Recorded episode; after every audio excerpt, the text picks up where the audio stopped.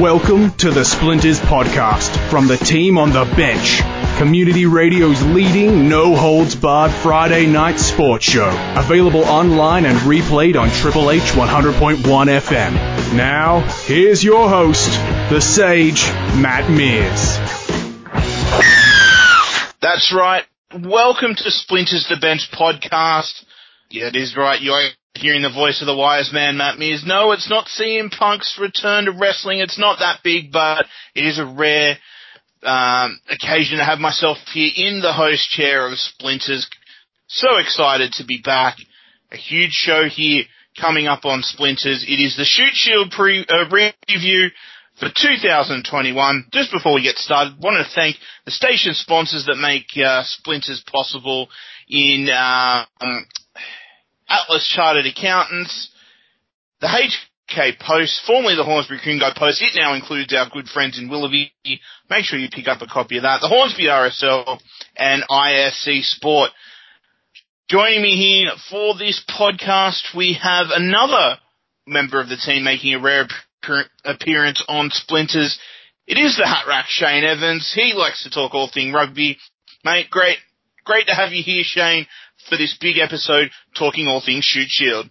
Well, good evening, Matthew. Good evening, listeners. Yeah, disappointing the way that the season finished, but obviously with COVID and the the lockdowns, common sense in the end found its way to having the competitions shut down early because obviously you're not going to be able to finish it off.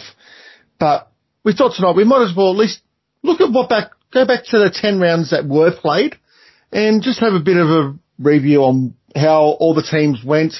A couple of discussion points with a couple of teams in regards to next season's competition and also possibly maybe a tease about something that may be coming up a little bit later on in the year, but you have to stick around towards the end of end of tonight's program to hear those details. Well, as I said, if we don't get there, we'll mention them on the bench on Friday night because it is going to be a packed show.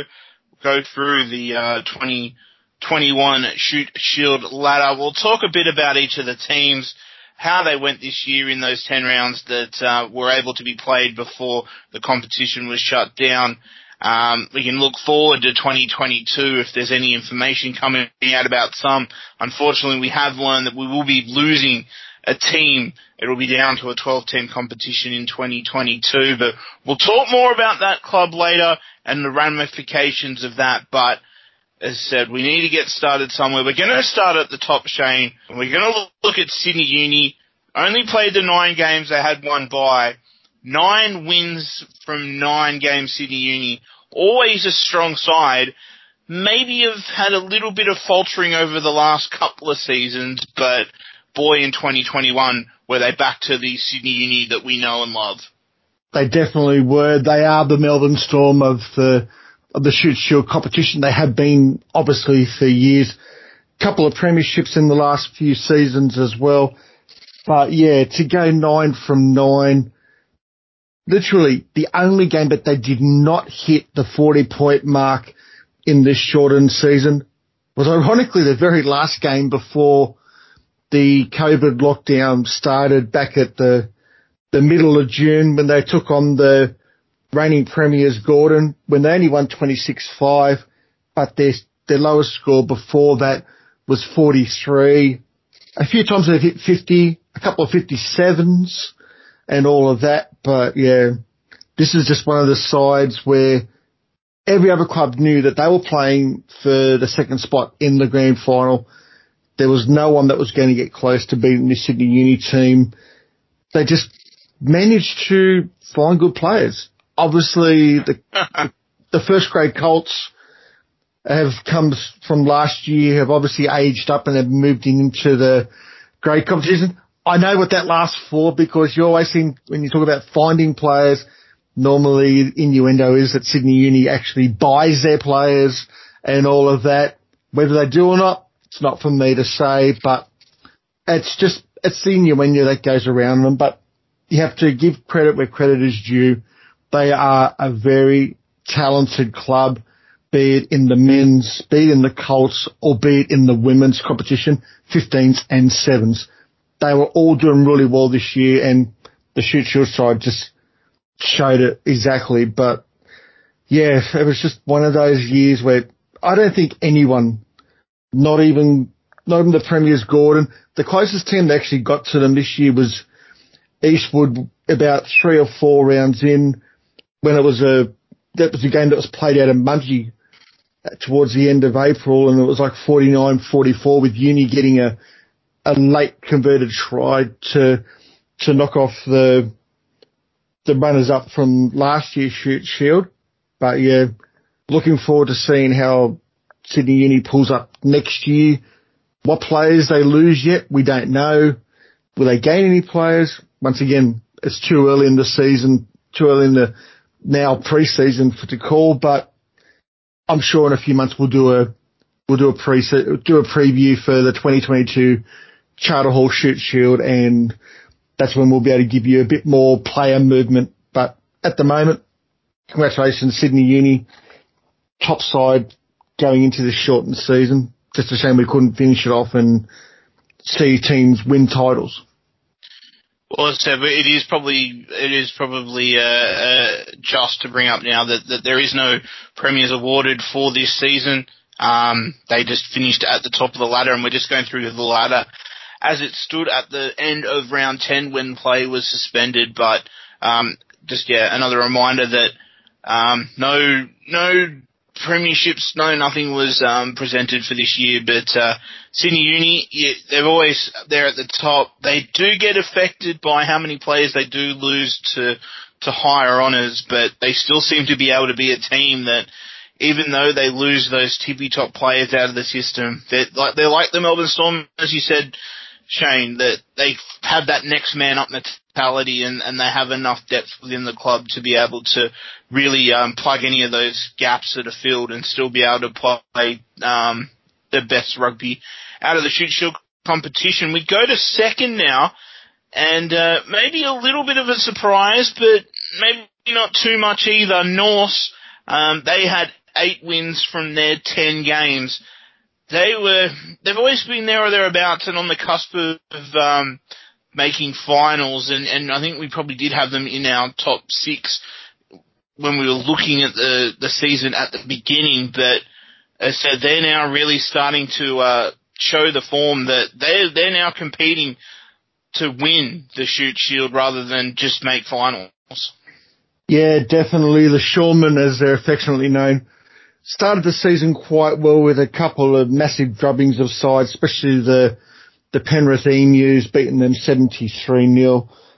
We're, we're, to, we're to go on and win the first eight games out of eight, and then unfortunately would end up finishing the shortened season with a two-point loss to both Eastern Suburbs, who we'll speak about next, but also to my beloved Warringah Rats on the last day of the regular season. Not that we knew at the time that was going to happen, but I must admit as much as it hates me to say this, it was good to see a couple of former Warringah players in Jacob Barrett, who come out of the Colts system from the 2020 season, and Apolosi Runaway, who was in the Warringah Shute Shield setup earlier this year, but wasn't getting game time. So coach Mike Rutherland gave him a release from the club and was able to make his debut, ironically against Warringah in that, in that round 10 game played really well, starting starting in the game and playing all 83 minutes. Set up a try for them as well, but yeah, it's just good to see that the players are coming out of various clubs, getting the opportunities at other clubs to be able to progress their careers further. And especially these two players have been pretty good. But you go back to the Shoremen normally, you've got the Sinclair brothers and Angus and Hugh. They're pretty much been the rock that that club has been built around for the last couple of seasons and nothing's ever changed. They still keep, they still keep clicking on and for the players themselves, they've just, they know how to step up and be able to do the, do the right, do good things right. And also the, the Bury brothers, they've just been a revelation this year, especially Max Bury and at fly half and Harry Bury in the centres. they've just, they've learned to come out of the cult setup and get into this grade setup. And I expect them to be pushing for higher honours, be it with the Waratahs or one of the other super rugby clubs somewhere over the next season, maybe two. I'd rather see teams lose players to higher honours than lose them overseas, but they're just four players that I would love to see in the in the green and white of Warringah, but that's not going to happen. But I'd rather see him be playing for the Tahs or the Brumbies, or who knows, maybe even the Melbourne Rebels or the Western Force. Well, you mentioned them just before. They are the team that came third. The men from the synthetic at Woollahra, eastern suburbs, they also played 10 games, seven wins, Shane. Um, another team where probably playing a little bit higher um, than we would be expecting them to. Maybe a bit like Norths, you'd, you'd think that they'd be featuring at the bottom part of the six, but um, in these first ten games, really they showed that they they'll also be uh, they could have been a title contender this year. They definitely could have been and should have been, but unfortunately they had a they had the win loss win loss win loss win loss win loss season where they just could not string two games together. They started started the season with a close win out at South. Then they were defeated by the Marlins at home, and that just that trend just kept going and going. But like I said, but the thing is, they they did enough to to be able to finish in third spot in this shortened season at the moment. And also, it's good to see the coaching, the head coach from the Eastern Suburbs has now moved up to higher honours to be the forwards coach for the 2022 New South Wales Waratahs Super Rugby side alongside new coach Darren Coleman out there, which just shows you how much credit and how well he has done in the head coach setup down at Eastern Suburbs to be able to then now step up into a Super Rugby side and be recognised for his talents where East have been there or thereabouts for the last couple of seasons. And it'll just be interesting now to see who takes over as the Eastern Suburbs head coach because all the teams now have to have a full-time coach. It's not someone where you can just do a part-time, just two or three days a week. This is now a requirement for next year's competition. You have to have a full-time head coach for your Shute Shield side. So interesting to see who gets it. There's rumours going around. I'm not going to substantiate the ones that I've heard, but some of them are pretty good. But we'll wait until a little bit further into the pre-season around Christmas, January, when we can get some more information on it. But congratulations, East, finishing third in this shortened season. Looking forward to next year. Well, I'm sure that if we do find out any rumours between now and the uh, inevitable uh, 2022 preview podcast here on Splinters. We'll be, make, we'll be making sure we made them known on the bench Friday nights on Triple H 100.1 FM. Uh, next up in fourth, the men from TG Milner. They said it is nice to go a place where they have a good Chinese feed just beyond uh, the halfway line. Uh, as I said, I've enjoyed calling out there before. But that's Eastwood, the Woodies. They've only played nine games. They had one bye six wins uh, another team that's always there or thereabouts in this top six. But um, again, one of those teams where you, you would have they would be expecting to probably win a bit more than a 66% Shane. But um, again, another team that, that would have been there or thereabouts come uh, grand final time. Well, considering they're the 2020 Shute Shield runners up, obviously to the the powerful Gordon side last year. But yeah, I don't think the fact losing Tane Edmed and a couple of other players up to the the Waratahs in Super Rugby this year, which something they weren't expecting. They thought may happen, but they weren't expecting him to actually get up there and play as much time as he did. I don't think it helped the progression of this Eastwood side, who are normally very strong, but for some reason the lower grades just weren't at that level from my perspective, but also what other clubs have noticed with Eastwood, they're not, haven't been as strong as that. But the Colts setup, it's one of the best ones going around at the moment. But yeah, it's just disappointing with Eastwood. Like, as we said before when we were talking about Sydney Uni, they made the trip out to Wade Park at Orange for country round. Had that, had that 44, 42 lead, 44 to, 44 to 42 point lead with less than 20 seconds to play and unfortunately you could see the late converted try to, to Sydney Uni. That was one of their better games. Also a close game back in round eight against Warringah where they unfortunately fell at the siren 40-38, which is one of their three losses. But yeah, we, we all, we all know that TG Milner is soon to not be the home of the, of this Eastwood side. They are moving out a little bit further west to their new setup. I believe it's not until 2023, but I've seen the plans. It looks awesome. It's going to be one of the best rugby union fields specifically for the rugby union, for Eastwood Rugby Union. But so once again, that's still a couple of years away. So I'll still play some games out at TG Milner. So yes, you can still go and get your Chinese at the RSL club across, across the road. Must admit, they do do a good feed over there, but it's one of those, it's just going to be a shame when they actually shut that ground down and they demolish it to turn it into residential housing. That'll be the day when you know that rugby has died on, in that, in that ride area. So I, I just hope they push it back enough that we can still see another two or three seasons before they make that move to their new location. I said I've seen those plans as well. It does look good. It will be a good thing for the Eastwood Club. Um, they'll be able to just sort of tap into that sort of untouched northwest Sydney catchment area. I'm sure they're already doing some work in there now, trying to to get those players into the Colt system. But as I said, I've been going there since I was a little kid um, with my dad playing um, there and, and exploring that exploring that um, the big grandstand, which is probably one of the best that you do see in Shute Shield. There on the roadside of um, of TG Milner there, and I said now we've been lucky enough to actually broadcast from that um, from that grandstand now as well. So it's a bit of a full circle thing for me. So it'll be it'll be a sad day once um, it finally succumbs to the urban sprawl that is Sydney. Um, but I'm sure Eastwood, the club, will survive, and uh, we'll look forward to maybe we'll get an invitation to call from the new ground at some point in time. We'll move along to fifth. It is your beloved Warringah side, Shane. Nine matches, six wins. As I said again, they're just inside that top six, but um, just remember it is a one-hour podcast. Yeah, yeah, I know, I know.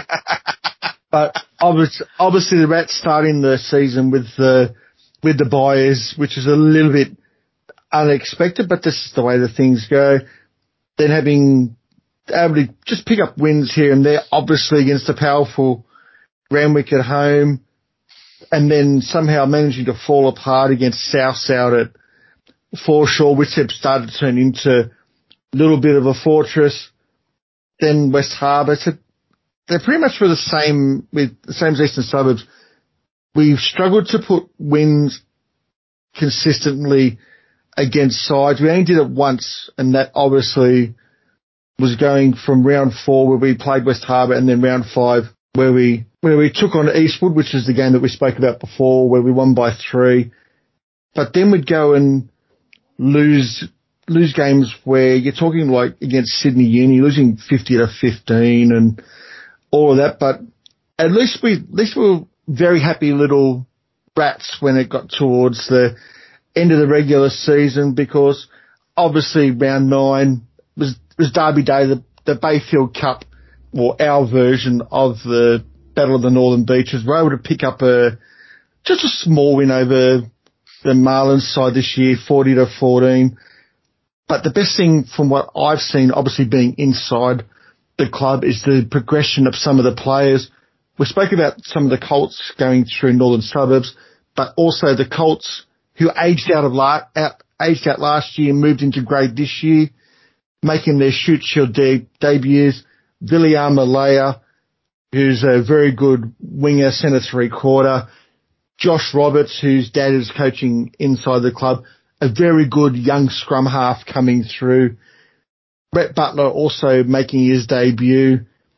Caleb Hopping is a good second rower, but see these young guys from when I've seen them four seasons ago coming in as kids who were very quiet, very shy. They're now very outspoken.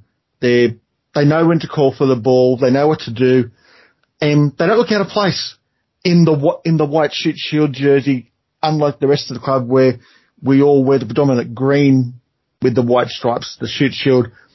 That's the way to aspire at our club to be able to wear the white with the green stripes. But yeah, congratulations to the boys. Mike Brabham apparently from all reports has signed on for another three year deal with the with the club, so it's good to see him keeping a bit of stability at that coaching level for Shute Shield. And apart from that, I'm just looking forward to seeing some of the new coaching staff coming through. Obviously, former player in Josh Holmes and Boyd Killingworth, them along with the Colts head of coaching for next season, Ben Bayliss, they are the triumvirate of the first grade Colts set up for next year. So it'd be good to see them be able to pass on their almost 300 games of Shute Shield knowledge back to the Colts setup just to make them a bit stronger. But yeah, just disappointing the way it finished. But I know I'm looking forward getting back to Rat Park and donning the, the green and white for next season. And who knows? Measy, you and Kiwi Mick and Georgia might be able to join us and call some Shute Shield games next year if all things go to plan. Well, we can only hope. Um, that's obviously uh, discussions to be had in early 2022. But um, I know I know the response we had from calling Shute Shield in, in 2019. Obviously, with the new broadcasting deals this year, unable to do that. We're very lucky to be still calling Hornsby Lions games, but let's see what 2022 brings us here at Triple H. And in sixth position, probably a, a, team that weren't really expected to be this low on the uh, on the table, considering where they've been in the last uh, couple of years. That's Gordon. Nine win, uh, nine games, six wins as well. Shane. They've been high flyers. They've been hard to beat, but um, maybe just that shine is starting to come up. The the the peak has peaked and uh, just on the way down a little bit in 2021. Well, the answer for this is very simple. Obviously, Darren Coleman was the head coach when they won the 2020 Shute Shield Premiership. He then made the move over to the LA Giltinis to be a head coach in Major League Rugby USA. And unfortunately, you see it when in rugby league, if a coach moves to a different, different competition or to a different team, he'll pick the bones out of the club to be able to try and make his new side even better. Unfortunately, that's what, that's what Darren Coleman was able to do with the finances available to him. He was able to, I believe, take six or seven of their starting 23 from that 2020 final across to the Giltinis. Obviously, Mahe Vailanu, former Warringah player, also he went across along with a few others there. And surprise, surprise, Darren takes the side over. They go over there. They win the whole Major League Rugby. So it just shows you that he is a good coach, but Brian Melrose stepped up this year and took over the coaching role. A couple of unfortunate injuries with some ACLs being done for players and just general injuries and suspensions didn't help the club and obviously under a new coach, Brian Melrose has been with Gordon for a couple of years as Darren Coleman's assistant but stepping up into that main role, maybe just a bit of combination combinations just not working and teams working them out, which I think was the main thing.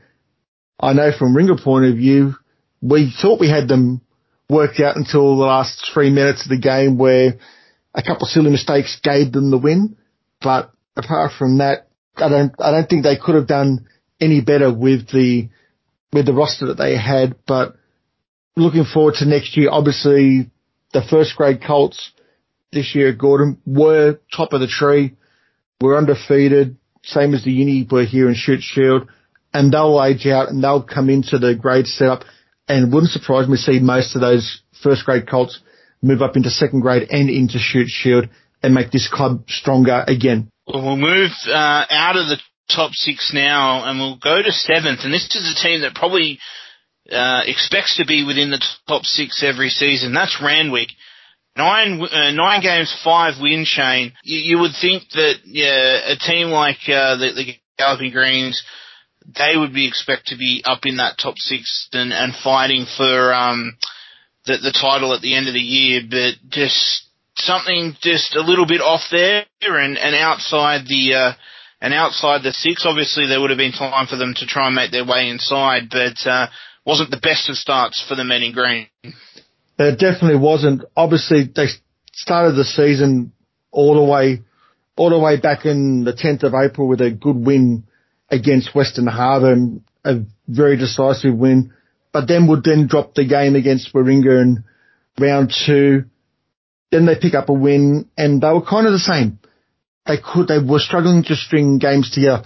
Obviously, Easy and Torres, you know if you go to Coogee Oval, if you walk away with any points, be it a win or a bonus point for your four tries, you're doing pretty well because it's normally a place that most clubs dread going to. I know for Warringah, most times I hate going there, but okay, fair enough. We picked up the points this year, but that's the first time in seven years that we've picked up points there for Shute Shield, but I just don't know what's going on there, whether it's just a turnover of players.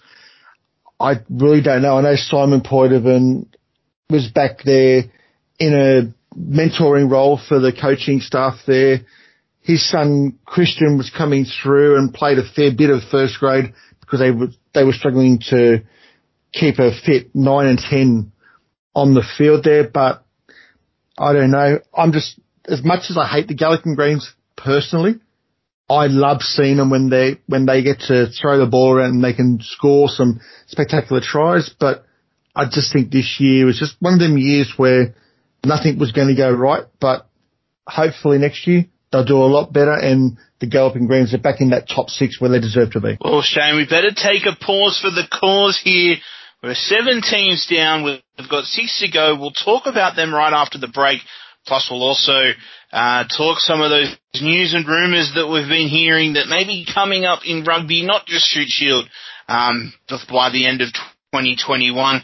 You are listening to the uh, 2021 Shute Shield review here on Splinters the Bench podcast, Triple H 100.1 FM, plus all your good and bad podcast sites brought to you by our great station sponsors in Atlas Chartered Accountants, the HK Post, now including Willoughby, the Hornsby RSL, and ISC. ISC Sport. Thank you, Shane. We'll be back right after this.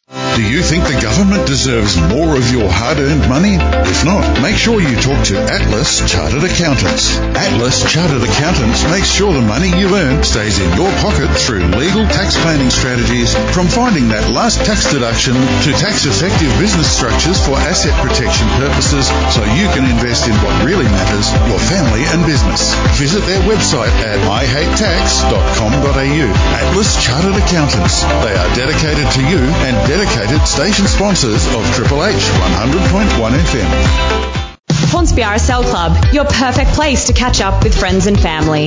With dining options ranging from modern Australian favourites in the courtyard, authentic Asian cuisine from Keku, or delicious wood-fired pizzas from Level 1, there is something for everyone to enjoy. Join us weekly for entertainment activities such as trivia, meat raffles, bingo, and free live music, or grab some tickets to see one of our first-class entertainment acts in the showroom. Thinking of holding an event? Let our friendly events team guide you through every step to create the perfect event event for any occasion. Visit our website at hornsbyrsl.com.au for further details. Hornsby RSL Club, proud sponsors of Triple H.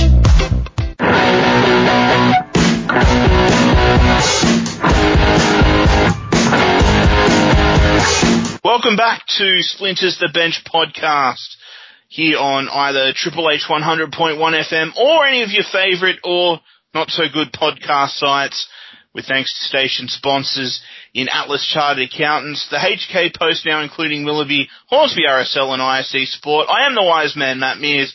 I'm here with the hat rack, Shane Evans. If you've just tuned in, we've already gone through the top seven teams of the 2021 Shute Shield now. Shane, need to go from teams eight down, and in eight, it was Southern Districts, nine games for four wins. They're one of those sides where you, you always expect them to be competitive, but this is pretty much where you would expect them to be on the ladder come the come finals time, being close but just not close enough to making finals. Yeah, you have to agree. The the Rebels who have made Forshaw Park a bit of a fortress normally. This year, I don't know what happened. It's just they took they took until round three to to get their first win. Unfortunately, it was against my against my Warringah boys, where they were able to get a 31-25 win there. But yeah, you have to agree that this is kind of where they're expected to. Just going through most of the other results, it'd be a couple couple of losses and a win, a couple more losses, win. So you kind of start you're now starting to see these route these types of routines where teams in the lower half or just outside the six weren't able to be able to string wins together.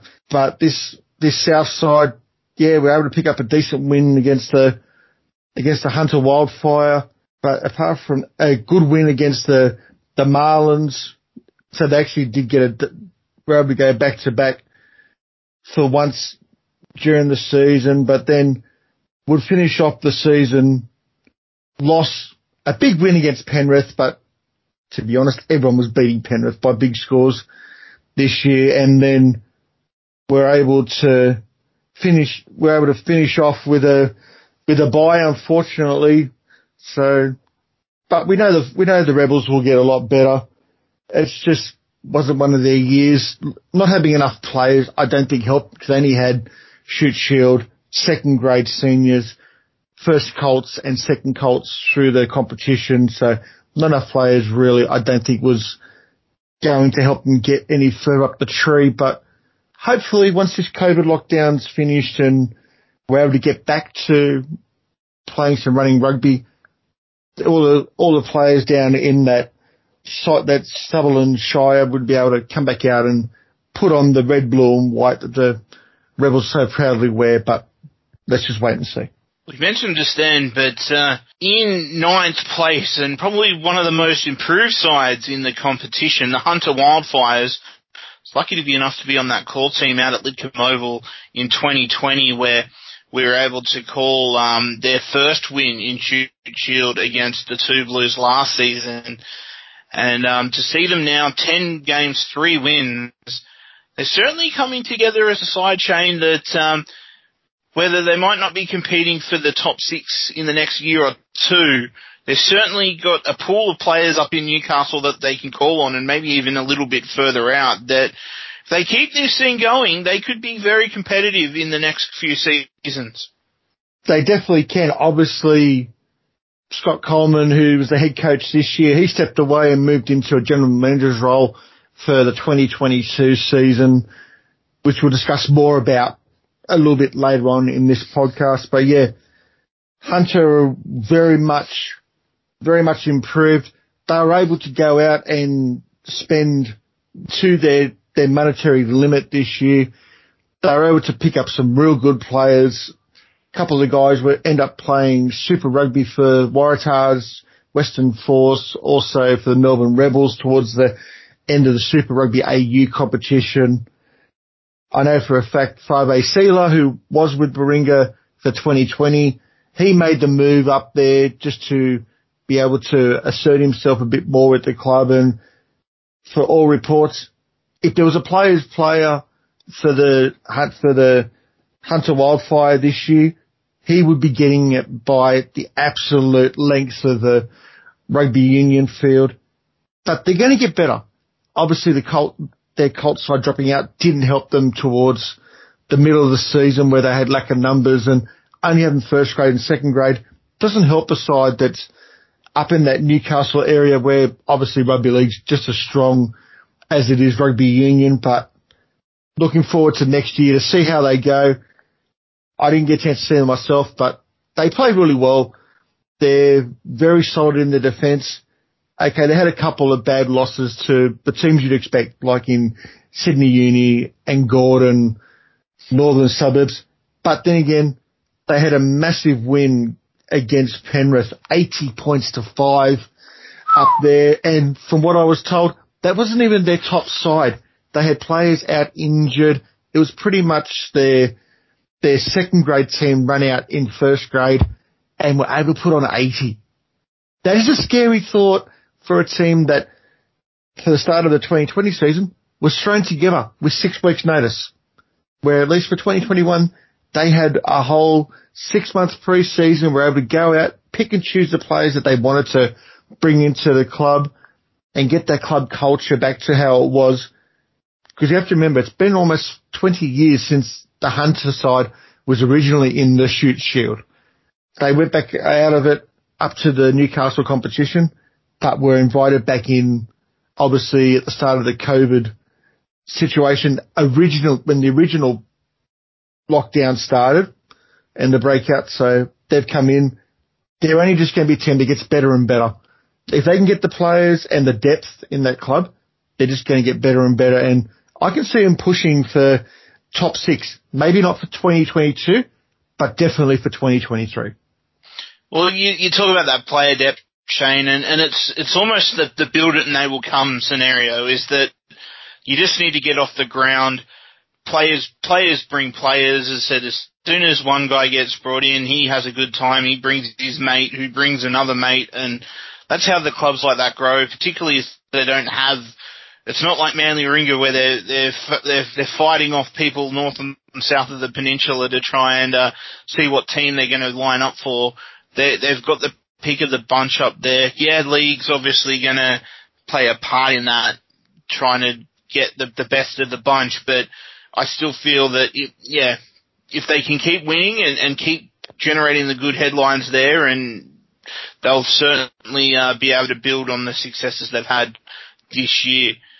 Next, we'll move to tenth, and a team that probably play in one of the more picturesque grounds in the in the Shute Shield. Currently playing out of Drummoyne Oval due to uh, their, their their usual base Concord Oval being uh, closed for the the West Tigers redevelopment. That's the West Harbour Pirates. It's another ground that Triple H were honoured to call out in 2020, but just something for West Harbour that they seem to fall in this trap that, that some of these more southwestern teams do that, that they just the player depth and the player pool is just not the same as it is on the north side and they have some good performances but it's just something that they can't string together. I said they they had nine games for three wins in 2021 it just feels that if they could, if they had access to a bigger playing pool and, and had a bit more talent in there, the opportunities of them would be limitless. Yeah, definitely correct there, Mizzy. Unfortunately, the, with West Harbour only having the three sides at the start of the season, which they'll give them dispensation for by the Sydney Rugby Union, just because of the numbers out west at the time. But yeah, unfortunately, towards the middle of the season, they the second grade side folded, so it only ended up being the first Colts in the first grade. So there was no real backup once you lost players from that first grade side. The players would, they had to be registering players week in, week out just to be able to make up numbers or pinch them from the first grade Colts setup, which is no mean feat when you think about it. The Colts side was being lapped by most teams by 50, 60, 70, 80 points in the end. I know Warringah hit 75 against the, the Colts side for West Harbour, but then five of those young kids, probably 18, 19 year olds, they were then backed up straight away for the game in, in the seniors. So to play a full 80 minutes of first Colts and then play between 40 to 80 minutes of first grade that's no mean feat. And it just shows you how brave and how much heart some of these players have. But hopefully next year they'll be able to, A, get back into Concord Oval once the renovations are done there that the West Tigers are doing out there and be able to share the facility.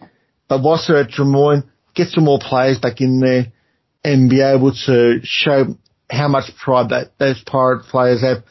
They've been around for 140 years this is one of the clubs that I personally don't want to see fold through lack of numbers. They have been given the the green tick to be able to come and play for next year. So I hope they do really well. And Joe Barakat, former player and former coach of the club, has signed on next year to play to coach the the Shute Shield side. So looking forward to seeing Joe coming back with all his experience he's had from Europe and also from the Super Rugby setups and hopefully be able to impart all that knowledge back to the Pirates. We'll move on to 11th, and probably the one that would be uh, out of position, the lowest. Yes, we, you hear that chuckle for Chay Evans. He's not going to be uh, unhappy about that one. Oh He's no! Probably wishing that they were going to be even lower, but it is Mhm. your uh, great Northern Beaches Peninsula rivals in the Manly Marlins. Nine games for two wins. As big as the the Manly Warringah derby is, it, it, the Marlins are a team that more is expected of. Obviously, being in, in the heartland of, of rugby here in Sydney, in, in the northern part of the uh, of the of the city, you expect a lot more of Manly. They usually are up there in the within striking distance of the six, but I don't know how much of an unbiased opinion we're going to get from you, but I will ask the question anyway. it, it's not. It, there obviously is something happening in that club where we're, we're seeing them slide down and down further and further over the last couple of years. Um, only two wins out of nine. Um, something obviously needs uh, addressing within that club. A, yeah, okay. My first bit's going to be up is going to be biased. Obviously, being Rats and Marlins being being a, a, a personal hatred there between the the two clubs. Yeah, it's good from a ringer point of view to see them down there, but them being, in all honesty, it's not a good look for the Northern Corridor because obviously if you've got a strong Marlins, Rats, Highlanders being Gordon, the the Beasties being being out being out of so Woodies out at Eastwood and Sydney Uni. If those teams are doing well, then you know club rugby in Sydney is doing well. But I don't know what happened this year. Matt McGoldrick's the the head coach out there, and I think if anything, it's more been injuries. Obviously, Dion Spice for some of our listeners when we were talking during the regular season would have heard that when they played West Harbour, I think it was about round five or round six, suffered a really, really bad head knock and it took over an hour and a half for the paramedics to be able to get him off the field safely because they were severely worried about it being a spinal injury. But a few weeks later, he was able to come back in the derby game against against my Rats and was able to play 40 minutes. I, I had the opportunity to speak to Dion after the game and basically just said, it's good to see you back on the field. You're fit and raring to go. And he said, yes, I was really, really worried.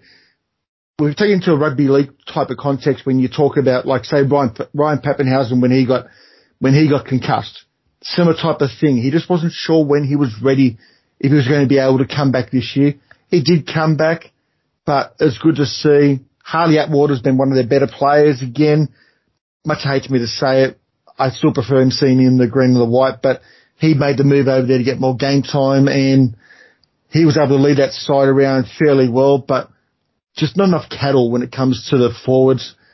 The only ones, the only one that was ever present is James Hildebrand was also able to bring up his 200 Shute Shield games as well during the season. I think it was round seven. If I'm wrong, James, I apologise, but I do know it was this year as well. So hopefully the club will be able to get back to the being the second most hated side when it comes to rugby union from a Ringer point of view, obviously after Sydney University, but yeah, let's just hope everything gets better and they come back to the force that everyone knows and loves. So we'll move to 12th and, uh, an interesting team. I said nine matches, one win, but unfortunately will not be part of the 2022 Shute Shield season, and that is the Penrith Emus, Shane. Already announced that they will not be part of a, a 12 team competition next year. They said not even coming last to the competition. They beat the team that did come last. We'll talk about more them, about them in a minute, but you, you've got more information on this, Shane. Obviously, we'll still see uh, juniors being involved, but uh, as I said, for the Penrith Emus, they, they stepped up in a time last year when they, they hadn't been in the competition for a while. Um, they, they were able to stay for 2021, but that it only seems to be that these two seasons is the only respite they're going to get, and uh, they're now being put back on the shelf. Yeah, it's just unfortunate for for Penrith. Obviously, their junior setup is one of the best junior rugby setups that isn't in the the Sydney metropolitan area, and I'm talking like literally within 20 k's of Moore Park. Obviously, the Randwicks and the Gordons and the Sydney Unis and Warringahs and Northern Suburbs are some of the better known junior setups, but Penrith have literally been winning competitions at age levels for the last 10 years. If I remember correctly, this year they won the 12s, 14s, 16s girls. They won the 14s, 16s boys, lost the 18s final, lost the 17s final, lost the 15s final and the 11th final. So that just tells you how strong it is when they, the junior sides, but the first grade side, yeah, unfortunately had their, their one win early in the season, a very close one against the team that we'll talk about very shortly in the Western Sydney Two Blues. But yeah, unfortunately all the clubs were, apart from Penrith, were offered a participation agreement to come on board for 2022 onwards as long as each club met a set criteria in regards to things like a permanent full-time head coach, the amount of teams that the clubs would be able to have and not have those teams fold, which meant four men's teams, three Colts sides, and at least one women's side at the moment, as long as they had at least a sevens program running, that would be fine, but it needed by 2023 to be a sevens and a 15s women's competition side running. And this is something that Penrith could not unfortunately be able to guarantee. So they were then excluded from the competition, which is a shame. It's always nice to go out to Nepean Rugby Park and get one of the Emu burgers out there. Measy, if you talk about getting some decent mm-hmm. food at out at Eastwood, these Emu burgers are to die for. They're 12 bucks, but they're definitely worth it. But that's one thing that I will miss as a staff member at Warringah, being able to go out to Nepean just to have that bit of food, but they're so hospitable and they're so welcoming. Even if you, even if you beat them by three figures, they don't care. Once you get off the field, they make sure that you're taken care of. You've got some food. You've got your, you're being kept hydrated. If your players are injured, they'll do the right thing. They'll knock on the door, knock, knock. Hey mate, how's your player? Is he okay? And all that. Very, very polite, very hospitable, but it'll be a shame that we can't see them. But hopefully somewhere down the track we will see them regain admission. But at the moment, that's not going to happen for at least the next two to three seasons. But let's hope we can see the black and gold back in some form somewhere down the track. Last but certainly not least, the, the Western Sydney Two Blues, nine games, no wins. Nine games, nine losses. About the only thing that was probably a, a, a win for them this year was finally getting to move into their new home at Granville Park. As said, from calling some of their games at Lidcombe Oval, I felt like I needed a tetanus shot afterwards, so it's probably a good thing to get some new digs, but um, they've made it through the, the cut of 12, so they've got to be hoping that with the with the demise of the emus that they're going to be able to pick up some of those players and work their way off the bottom of the competition. Well, if you're talking about Western Sydney Two Blues, how they were this year, they only had part of the thing. But now you've got to remember, you've got everywhere from where they started Strathfield all the way up to the base of the Blue Mountains. That's a big catchment area for rugby union. So if they can't, if they can't be supplying all the teams that they need to, the seven men's and jun- uh, and boys teams, they already have a strong women's competition side in their 15s. They've been always in top four over the last five or six years that I know of. Also, their sevens program is fairly good. They had a couple of the sevens women's players over in the Tokyo Olympics this year. So it just shows you the level that they're at. But yeah, hopefully they'll be able to feed on that, the Penrith missing out and be able to grab those players and be able to bring them in into the, into the Western Sydney family and be able to make that club the, one of the stronger clubs out there. We know they have the talent. We know the players are out there.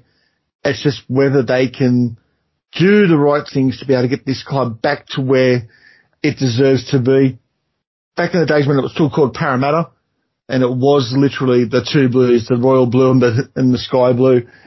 But obviously changed the name to Western Sydney when Penrith originally were removed from the competition due to circumstances beyond their control. But yeah, I just hope they come back and they are pretty strong. Good coaching setup out there, good junior base, but they just need to be able to sink their teeth into that comp- into that catchment area and get the players to come through.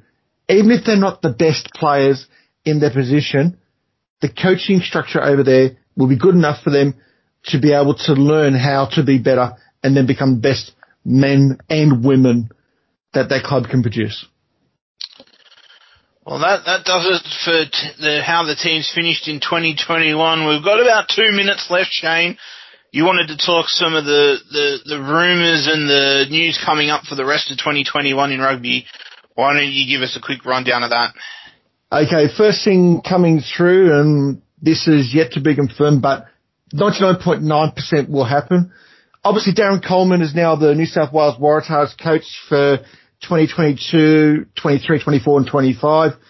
He is going to speak to all the Shute Shield clubs and try and put a game of rugby on mid to late November. The Waratahs versus the Shute Shield All-Stars.